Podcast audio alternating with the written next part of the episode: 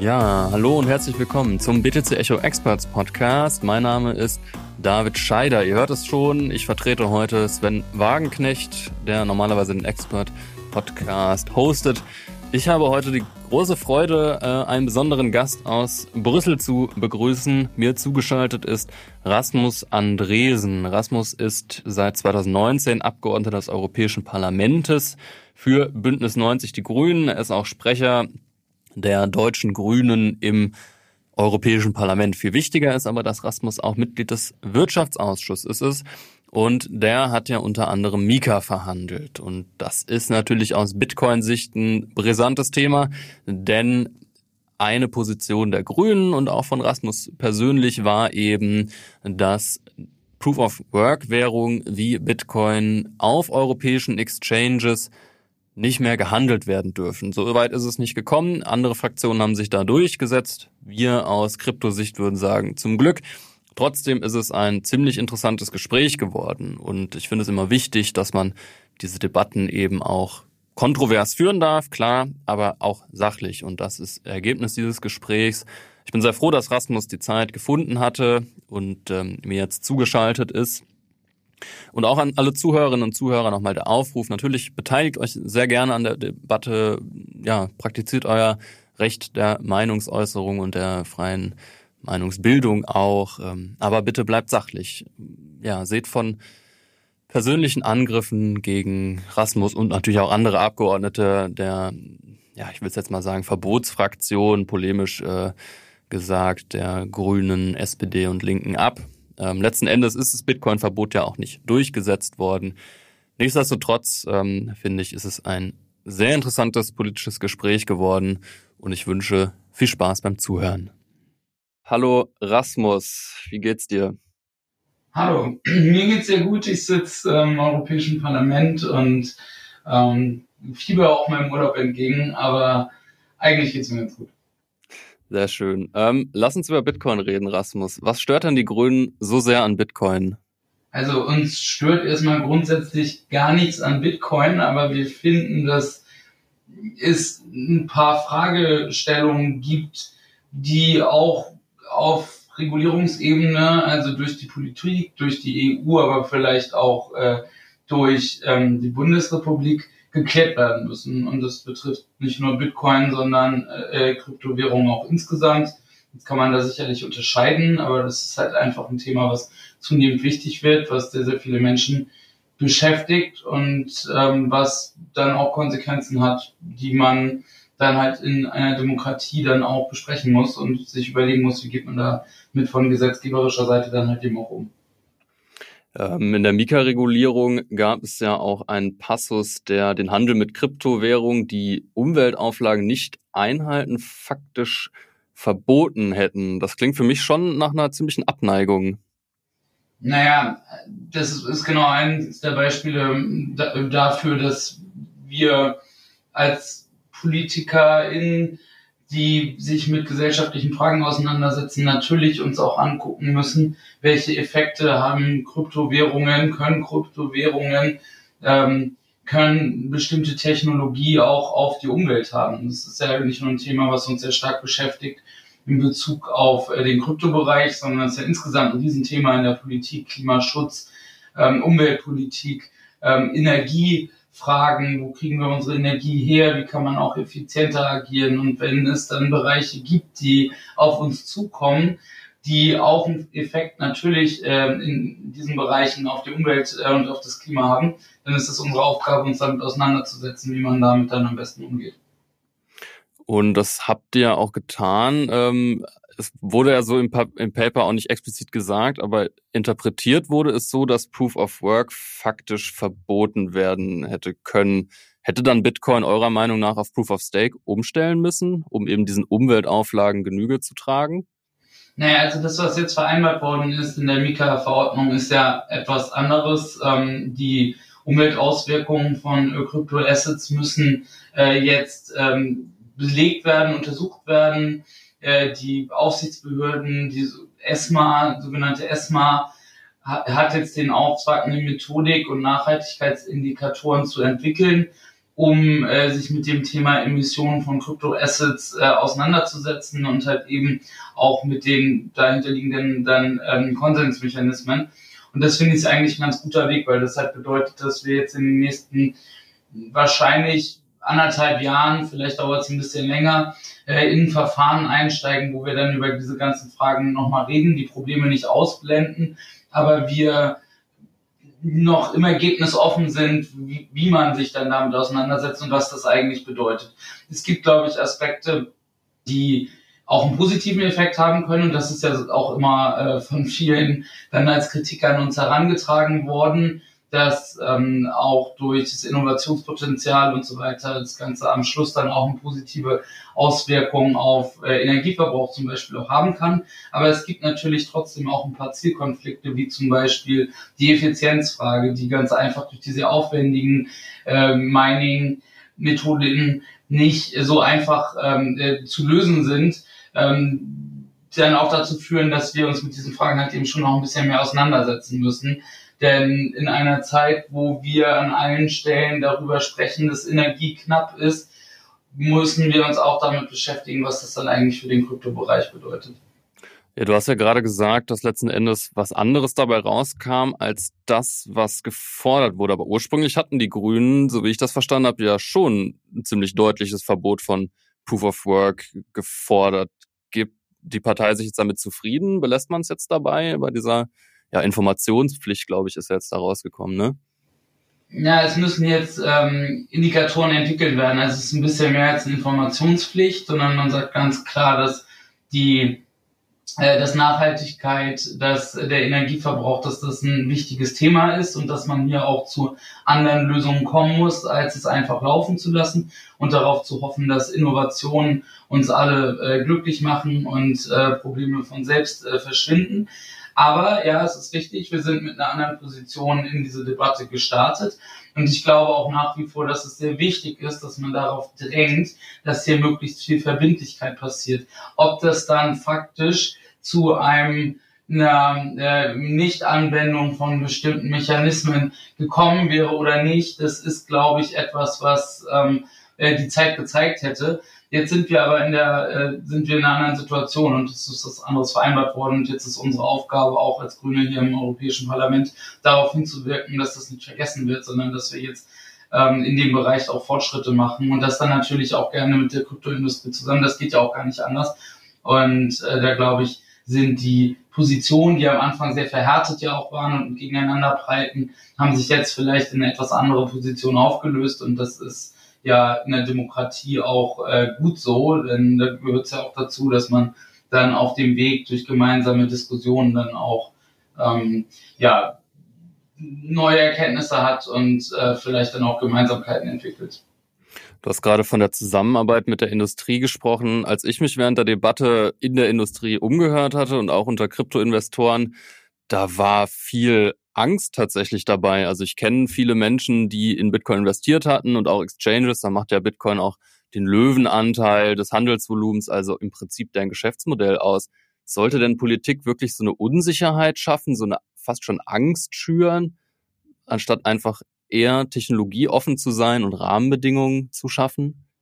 Also das kann ich ehrlich gesagt nicht so ganz äh, nachvollziehen. Natürlich ähm, ist wenn neue Gesetzgebung auf den Weg kommt, in dem Fall jetzt zu, um einen Rechtsrahmen für Kryptoassets äh, zu setzen.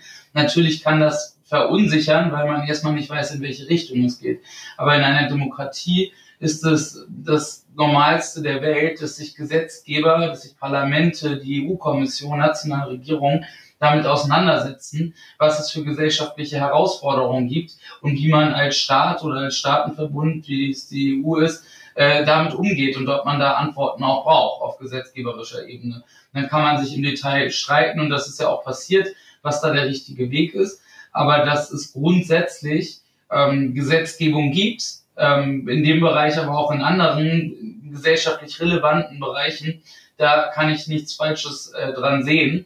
Und ich würde auch diesen Gegensatz gar nicht so formulieren, sondern sagen, dass ein Rahmen, ein gemeinsamer Rahmen, ja auch viel Klarheit und Transparenz schaffen kann, unter welchen Bedingungen wir auch ähm, in Europa Innovationen schaffen wollen in diesen Bereichen. Und ähm, da ist Gesetzgebung, das zeigt, zeigen auch andere Bereiche, äh, oftmals dann auch sehr hilfreich, um halt eben diesen Rahmen zu schaffen und dafür zu sorgen, dass nicht jeder einfach irgendwas macht, sondern klar ist, zu welchen gesellschaftlichen Regeln wir eigentlich hier unterwegs sind. Das ist ja die Aufgabe von Politik, äh, das zu tun. Und das haben wir getan. Und dann kann man sich immer überlegen, ob es noch man besser in dem im Austausch ist mit unterschiedlichen Stakeholdern. So, das will ich gerne sagen. Das hätte vielleicht auch ein Stück besser laufen können, aber äh, aber grundsätzlich ist äh, daran nichts Verwerfliches, dass äh, die E U hier das Gefühl hat, äh, Regulierungen äh, auf den Weg bringen zu müssen. Du hast ja auch schon den Effizienzgedanken angesprochen. Ähm, nun ist es so, dass der Energieverbrauch von Bitcoin natürlich hoch ist, aber auch nicht so hoch, wie häufig kolportiert. Also ich beziehe mich da auf eine Studie von CoinShares, die sagt, dass aktuell null Komma null fünf des weltweiten Stromverbrauchs fürs Bitcoin-Mining draufgeht. Da ist beispielsweise Weihnachtsbeleuchtung und Netflix hat einen viel größeren Verbrauch. Und da fragt man sich natürlich schon, ob so starke Regulierungen, wie sie ja von den Grünen gefordert waren, noch verhältnismäßig sind? Also mit Netflix und mit Weihnachtsbeleuchtung und dem Energieverbrauch ähm, von äh, beidem setzen wir uns hier auch auseinander und mit vielen anderen Punkten in der Energie- und Klimapolitik halt eben auch. Deshalb ist es kein Gegensatz zu sagen, wir, beschäft- wir beschäftigen uns halt eben auch mit äh, Bitcoin-Mining in Bezug auf äh, den Energieverbrauch.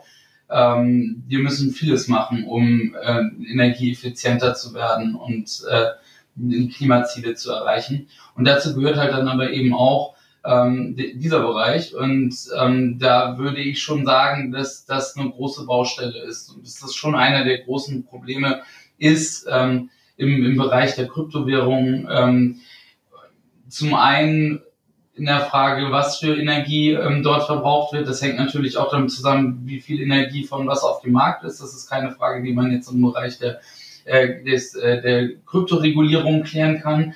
Aber äh, wir haben natürlich schon ein Effizienzproblem, weil ja gerade bei ähm, durch sehr aufwendige Prozesse ähm, der Energieverbrauch im Bereich äh, von Mining auch weiter hoch ist und auch ja ein Stück weit gewollt hoch sein muss, weil es ja aufwendige Prozesse hinter der Technologie stehen und hinter der, der hinter der ganzen, also hinter auch den Vorteilen, die, die ja auch Kryptowährungen oder Bitcoin vor allem halt eben auch mit sich bringen. Und das ist halt ein Zielkonflikt, der sich wahrscheinlich auch nicht so einfach auflösen lässt, aber über den wir sprechen müssen und wo wir vielleicht ja auch in anderthalb, in zwei Jahren in der Debatte schon weiter sein können.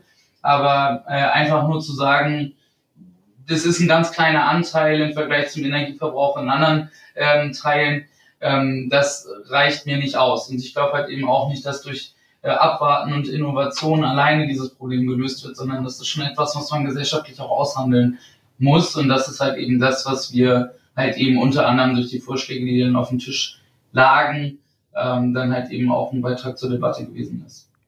Aber sollte man dann nicht eher die Stromerzeugung regulieren? Denn ist es denn so ein großes Problem, dass Bitcoin viel Strom verbraucht, wenn der Strom aus grünen Quellen stammt? Also ich stelle mir eher vor, dass das Problem der C O zwei Ausstoß ist.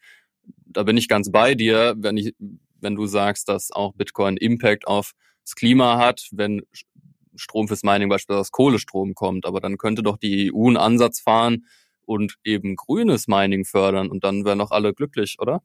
Naja, wir beschäftigen uns ja gerade sehr intensiv mit den, den Folgen der Energiepolitik und jetzt durch den äh, Krieg äh, durch, durch Russland in der Ukraine ist das Thema ja auch nochmal viel größer geworden und wir leben gerade in einer Zeit, wo Energieversorgung ein grundsätzliches Problem ist und wir an allen Stellen gerade gucken müssen, wie wir überhaupt auch durch den nächsten Winter kommen. Und gerade in so einer Zeit geht es halt eben nicht nur darum zu gucken, dass möglichst viel erneuerbare Energien produziert werden. Das ist völlig richtig. Natürlich ist das besser. Und wenn man uns Grüne fragt, dann hätte das auch alles schon viel früher, viel schneller gehen können. Da haben wir, glaube ich, auch eine hohe Glaubwürdigkeit bei dem Thema. Aber natürlich geht es auch um Effizienz und um die Frage, wie viel Energie wir eigentlich insgesamt verbrauchen. denn je weniger Energie wir verbrauchen, desto einfacher wird es auch sein, sich zum Beispiel von fossiler Energie zu lösen. Und deswegen gibt es da natürlich schon Zusammenhänge zwischen ähm, ja, Effizienz auf der einen Seite und dann der Frage nach der Umstellung und der Ausweitung auch der erneuerbaren Energien. Und deshalb, äh, glaube ich, muss man das dann auch in dem Bereich äh, zusammen diskutieren, vor allem, weil wir ja gerade in einer dramatischen Lage sind, wo wir ja nicht mal mehr die Grundversorgung vielleicht äh, in den nächsten Monaten und äh, anderthalb Jahren sicherstellen können. Auch weil da viele Fehler gemacht worden sind in der Energiepolitik grundsätzlich so, das ist eine andere Debatte. Ähm, aber jetzt leben wir nun mal in der Welt und deswegen muss man, glaube ich, auf alles achten und ja und alles auch behandeln und kann, kann nicht einen Bereich ausblenden. Nun ist es natürlich so, dass in der E U kaum Bitcoin-Mining stattfindet ähm, durch ein theoretisches Proof-of-Work-Verbot. Hier hätte sich wahrscheinlich an Bitcoins Energieverbrauch gar nichts geändert. Hatten Wurde das eingepreist beim Gesetzgebungsmechanismus? Weil, also für, beim, für mein Verhältnis war es relativ unklar, was eigentlich das Ziel war. Denn gemeint wird vor allem in China und in den U S A, aber nicht in Europa. Naja, also dann würde ich die Aufregung nicht so doll verstehen. Wenn das sowieso nichts geändert hätte, dann hätten sich ja alle auch ein bisschen mehr entspannen können. Äh, naja, aber es war ja so, dass die europäischen Händler Bitcoin nicht mehr hätten verkaufen dürfen. Das war ja das Problem. Ja, genau. Und damit hätte man natürlich auch einen Einfluss auf äh, auf die Weltmärkte nehmen können, weil natürlich der die Märkte, das ist ja oft unser äh, unsere Herausforderung, dass wir, was ähm, Ressourcen angeht, nicht ähm, nicht der Kontinent sind, der vielleicht am interessantesten ist, aber wir interessant sind, ähnlich auch wie die U S A, weil hier viele Kunden sitzen. Und äh, dadurch auch eine gewisse Markt, äh, Macht entsteht und natürlich auch eine Regulierung in dem Bereich auch einen Einfluss hätte haben können auf äh, das Geschehen in anderen Teilen der Welt. Aber das ist auch alles eine hypothetische Diskussion, weil wir uns ja jetzt auch auf anderes verständigt haben und deshalb jetzt ja auch auf einer anderen Grundlage dieses Thema weiter diskutieren und das ist dann ja auch völlig okay. Ähm, ich glaube aber schon, dass man nicht unterschätzen darf, welche Rolle auch die Europäische Union auch als eine sehr reiche Region im weltweiten Vergleich ähm, bei solchen Prozessen halt eben auch spielen kann. Das erleben wir ja auch zum Beispiel bei der Digitalregulierung, bei den großen Digitalkonzernen.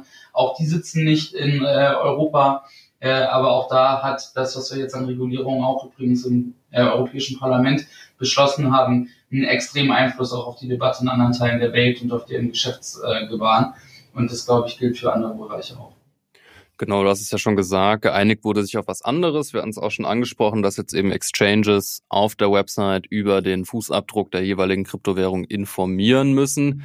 Da frage ich mich, welche Datenquelle zieht man heran? Wie definiert man jetzt beispielsweise den ökologischen Fußabdruck jetzt am Beispiel von Bitcoin? Und vielleicht ganz konkret, wie sieht das dann zwanzig dreiundzwanzig aus, wenn ich beispielsweise auf Bitpanda Bitcoin kaufe? Was steht dann da? Also genau das soll ja jetzt entwickelt werden äh, zwischen den unterschiedlichen Akteuren äh, in der äh, Kryptoindustrie äh, und den europäischen Aufsichtsbehörden. Es gibt ja ein paar Aufsichtsbehörden, die jetzt Kompetenzen äh, auch durch die MiCA-Verordnung zusätzlich bekommen haben. Das sind Aufsichtsbehörden, die sich sonst mit Bankenregulierung beschäftigen, mit Finanzmärkten insgesamt, äh, die ESMA unter anderem. Und genau die sollen jetzt einen Prozess äh, starten, um Indikatoren zu entwickeln, äh, Kriterien aufzustellen, um genau über diese Fragen halt eben Klarheit zu schaffen. Mhm. Dann eine Sache, mit der ich euch auch noch konfrontieren muss, ist ein Vorschlag, der sich auch nicht durchgesetzt hatte, den ich aber persönlich recht absurd fand, dass die White Paper auch darüber informieren sollen. Da habe ich mich dann gefragt, wer soll denn das Bitcoin White Paper jetzt umschreiben? Die, das, das, das verstehe ich nicht. Sag mir bitte nochmal, was du... Äh, also es gab einen Vorschlag, der dann ähm, im Raum schwebte, der sich auch nicht umgesetzt hatte, dass der ökologische Fußabdruck von Kryptowährung in dem jeweiligen White Paper auch notiert sein muss. Stimmt das soweit? Gab es diesen Vorschlag? Das kann ich dir nicht sagen.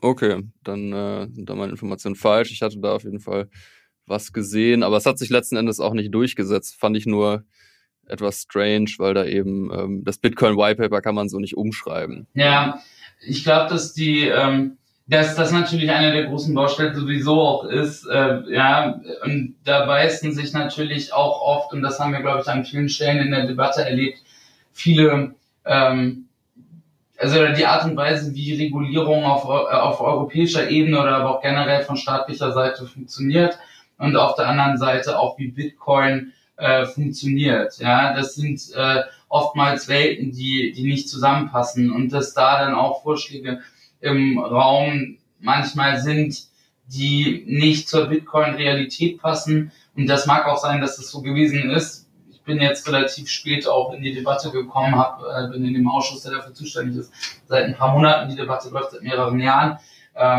Das, das will ich nicht ausschließen, dass das, dass das nicht so gewesen ist. Und das ist tatsächlich ja auch eine Herausforderung für die Europäische Union, in dem Fall Bereiche zu regulieren, die sich vielleicht auch nicht mit den einfachen oder den gängigen Regulierungsvorschriften, Prozessen äh, organisieren lassen. So. Und das haben wir ja auch bei anderen Themen, wie zum Beispiel Haftungen und so weiter, wo ja immer die Frage ist, wo setzt man da an, wo kann man da überhaupt ansetzen? Und das ist sicherlich, äh, glaube ich, eine große Herausforderung, ähm, In, in vielen Bereichen, wenn wir über die MiCA-Verordnung sprechen, aber vielleicht auch über andere Sachen.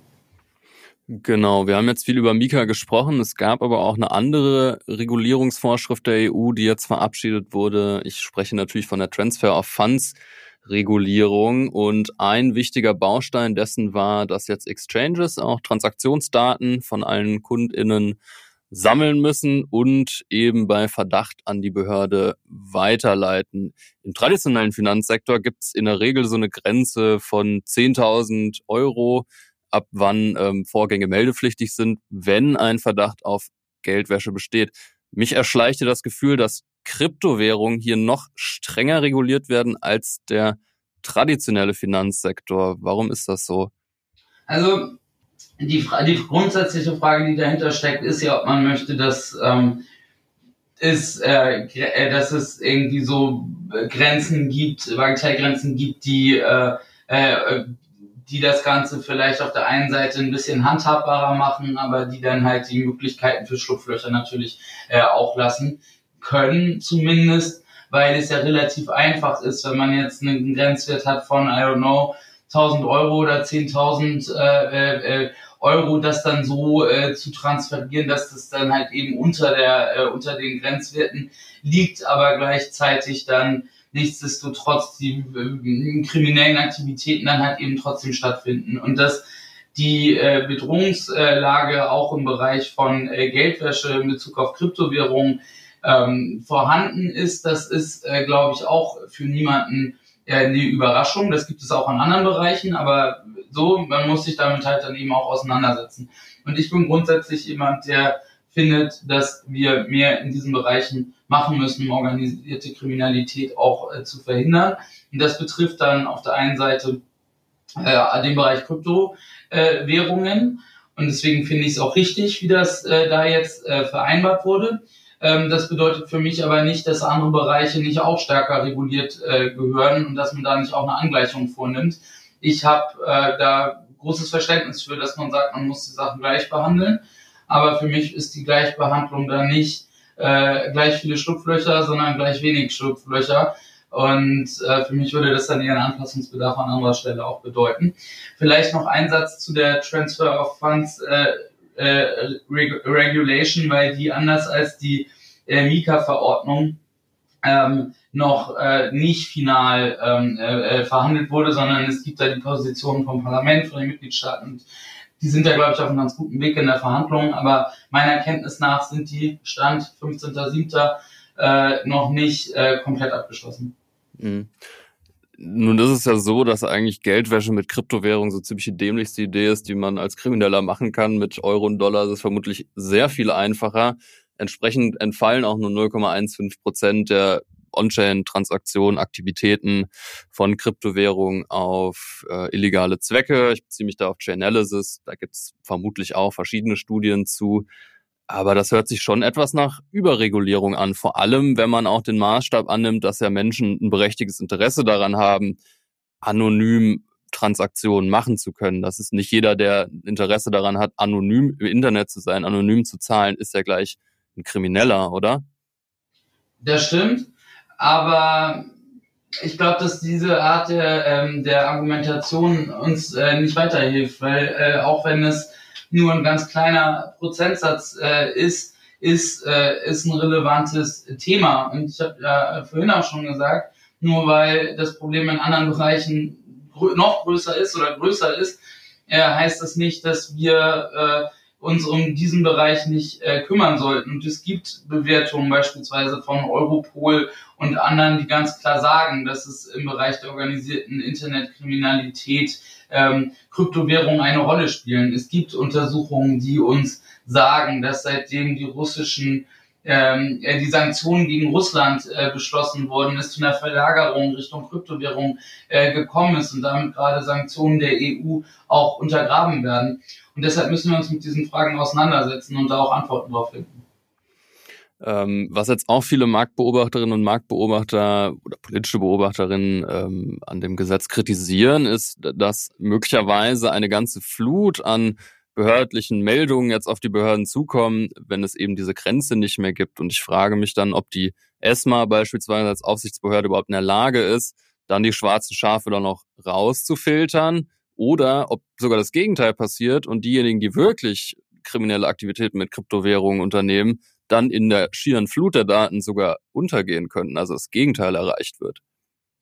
Das muss die ESMA beurteilen, ob sie äh, sich dazu in der Lage fühlt oder nicht. Und wenn sie sich dazu nicht in der Lage fühlen sollte, das ist so, wenn es Aufgabenzuwachs gibt, also neue Aufgaben Ähm, entstehen durch Gesetzgebung, dann ist es natürlich wichtig, dass man Behörden zum einen nicht überfrachtet und zum anderen dann aber auch so ausstattet, dass sie agieren können. Das ist aber etwas, was wahrscheinlich vor allem die ESMA beurteilen kann und wo man dann wahrscheinlich auch ein bisschen Erfahrung sammeln muss. Und dann gibt es ja immer auch bei Gesetzesprozessen die Möglichkeit nachzusteuern, entweder durch Gesetzgebung oder durch Ressourcen. Und das müsste dann halt eben auch passieren. Aber ja, der Punkt ist super wichtig.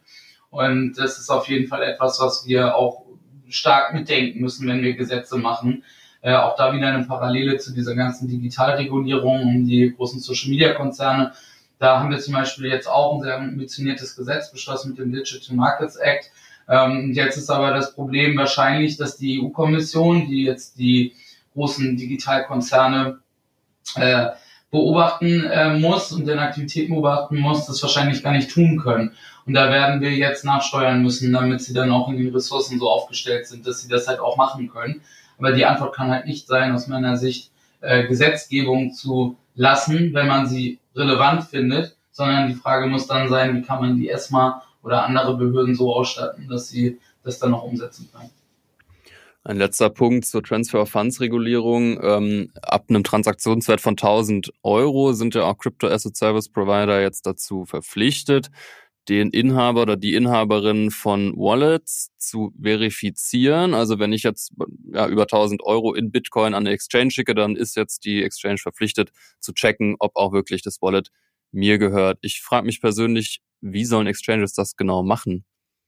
Naja, es gibt ja eine ganze Reihe auch von Ideen, auch von ähm, Kryptobörsen beispielsweise, wie man sowas auch organisieren äh, könnte und äh, ob man da äh, mit zentralen Registern arbeitet, ob man das einzeln äh, äh, sozusagen überlässt. Da, glaube ich, gibt es viel, viele, viele Möglichkeiten und da muss man sich, glaube ich, wirklich angucken, wie man so eine, also wie man sowas so niedrigschwellig wie möglich und so einfach organisierbar wie möglich, ähm, dann halt eben auch äh, auch organisiert. Ich glaube, dass das, was wir jetzt nochmal, die Regulierung, die Transfer-Fund-Regulierung ist anders als die MiCA-Verordnung noch nicht äh, beschlossen. Sie wird gerade noch verhandelt. Das heißt, da ist auch noch Bewegung drin in dem Thema. Und da sollten wir, sollten wir uns dann nochmal drüber austauschen, wenn die Kollegen das fertig verhandelt haben. Und dann ist es bei E U-Gesetzen ja auch immer so, dass die den Rahmen vorgeben und danach es dann ja noch Übergangsphasen gibt und äh, auch Spielraum für Ausgestaltung, um genau solche Fragen dann halt eben auch zu besprechen. Ähnlich wie ich bei MiCA ja vorhin gesagt habe, dass das, was jetzt vereinbart wurde, ja vor allem ein Prozess ist, ähm, Nachhaltigkeitsindikatoren beispielsweise zu entwickeln. Und äh, ähnliches wird bei der Transfer of Fund Regulation wahrscheinlich auch der Fall sein. Das heißt, bis das dann wirklich äh, in die komplett umgesetzt wird und die Auflagen dann kommen, wird das wahrscheinlich Jahre dauern. Und ähm, das ist ein bisschen anders oftmals bei E U-Gesetzen als bei Bundesgesetzen, die dann meistens sehr schnell umgesetzt werden und die dann eins zu eins gelten. Das ist bei der E U oft ein bisschen anders. Okay. Wir haben jetzt viel über Regulierung gesprochen, vielleicht zu guter Letzt als letzte Frage. Würde mich interessieren, was ist denn so dein ganz persönliches Verhältnis zu Bitcoin?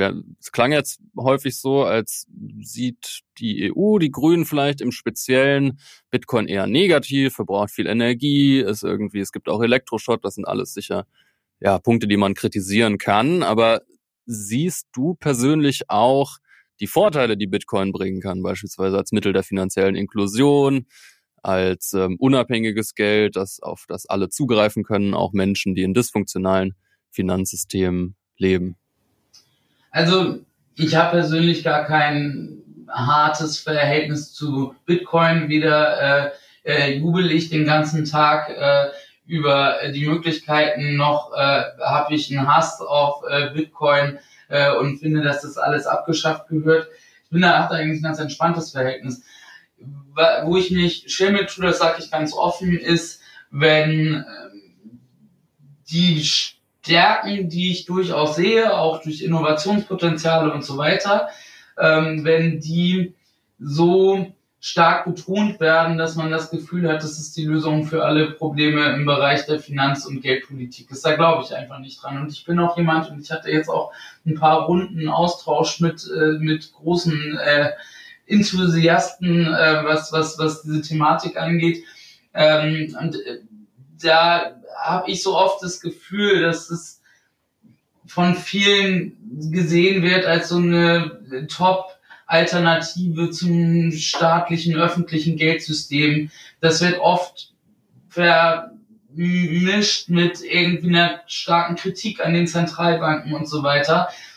Und da muss ich ganz ehrlich sagen, das gehört, glaube ich, auch zur Ehrlichkeit dazu, dass ich da woanders stehe und dass ich sehr, sehr stark daran glaube, dass ein Geldsystem öffentlich und staatlich äh, organisiert sein muss, dass ich nicht zufrieden bin mit dem, immer zufrieden bin mit dem, was Zentralbanken machen, ähm, aber ich der Meinung bin, dass sie eine sehr, sehr große Relevanz haben. Und in dieser Abs- in Absolutheit kann ich, kann ich sozusagen mit, äh, damit nicht so viel anfangen. Mit einer Position zu sagen, da steckt Innovationspotenzial drin, auch in der äh, Technologie, die dahinter steht. Ja, daraus können irgendwie Sachen entstehen, Prozesse inklusiver werden und so weiter. Da bin ich mit dabei, und darüber zu reden, wie kann man sowas im Rahmen der unseres Systems ähm, organisieren und, und da auch Vorteile draus ziehen und was bedeutet das eigentlich, das, das, da bin ich sehr offen für und da habe ich ein großes Interesse dran als ähm, äh, Ersatz für unser äh, Geldsystem. Damit kann ich wirklich überhaupt nichts anfangen und da äh, wird man dann eher kontrovers mit mir diskutieren und wenig Gemeinsamkeit entdecken. Ich glaube, kein Problem, dass Leute das als Position haben, das gehört dazu, jeder ist da frei und kann sich da seine Meinung bilden, aber ähm, ja, meine Meinung ist es halt eben nicht. Das ist doch ein schönes Schlusswort. Ich finde nämlich auch, kont- kontrovers kann man über Bitcoin auf jeden Fall diskutieren. Ähm, vor allem moderater. Ich persönlich habe die MiCA-Debatte auch als sehr aufgeheizt empfunden. Ähm, klar, war auch eine der größeren politischen Regulierungen für Bitcoin. Das gab es in der Geschichte bisher noch nicht. Aber ich würde da auch die Zuhörerinnen und Zuhörer, vor allem auch diejenigen, die jetzt auf Twitter das gesehen haben, dazu aufrufen, moderat, vor allem sachlich über das Thema zu diskutieren. Denn es ist nun mal einfach ein großes Thema und könnte eventuell auch ziemlich große gesellschaftliche Relevanz äh, entfalten. Ja, absolut. Auch, genau. Und vielleicht kann ich dazu nochmal was sagen. Ich glaube auch ganz ehrlich, gerade wenn man ein großes Interesse daran hat, dass viele von den Sachen, die wir jetzt gerade besprochen haben, ähm, vielleicht nicht so passieren, wie der Andresen das jetzt gerade hier eine halbe Stunde erzählt hat. Gerade dann hat man großes Interesse daran, ähm, im ruhigen Ton äh, äh, zu probieren, Einfluss zu nehmen. Und das, glaube ich, ist auch super wichtig, dass, äh, ich sag jetzt mal ihr, ja, äh, so, aber das sind ja, ich, ich nenne ich alle gleich und so, aber Äh, aber dass alle, die sich dafür interessieren und vielleicht auch unzufrieden sind mit dem, was auf europäischer Ebene dazu gerade passiert, dass ihr euch äh, äh, konstruktiv einbringt, dass wir so eine Diskussion führen wie jetzt hier heute im Podcast. Ich habe äh, jetzt gerade auch so, so einen Twitter-Space gehabt mit irgendwie zweihundert Leuten, äh, bei so einem Bitcoin-Stammtisch und so. Ja, dass wir uns äh, auf eine vernünftige Art und Weise über solche Fragen austauschen, weil auch wenn wir uns nicht äh, vielleicht einig sind in allen Aspekten, aber natürlich hat das Einfluss auch auf äh, meine Position und äh, auf die Position von meinen KollegInnen, wenn sie solche äh, Debatten führen. Und ich laufe ja nicht mit Scheuklappen durch die Gegend, sondern ähm, höre zu und nehme das auch sehr ernst. Und das gebe ich, sage ich auch ganz offen, ähm, lerne auch äh, dazu. Als Politiker sind wir hier mit so vielen Themen befasst, dass wir uns nicht in jedem Thema so detailliert auseinander können, äh, äh, damit auseinandersetzen können, wie diejenigen, die das irgendwie zu ihrer Leidenschaft gemacht haben. Und auch das gehört dazu. Und deshalb ist mir da eine Offenheit sehr wichtig.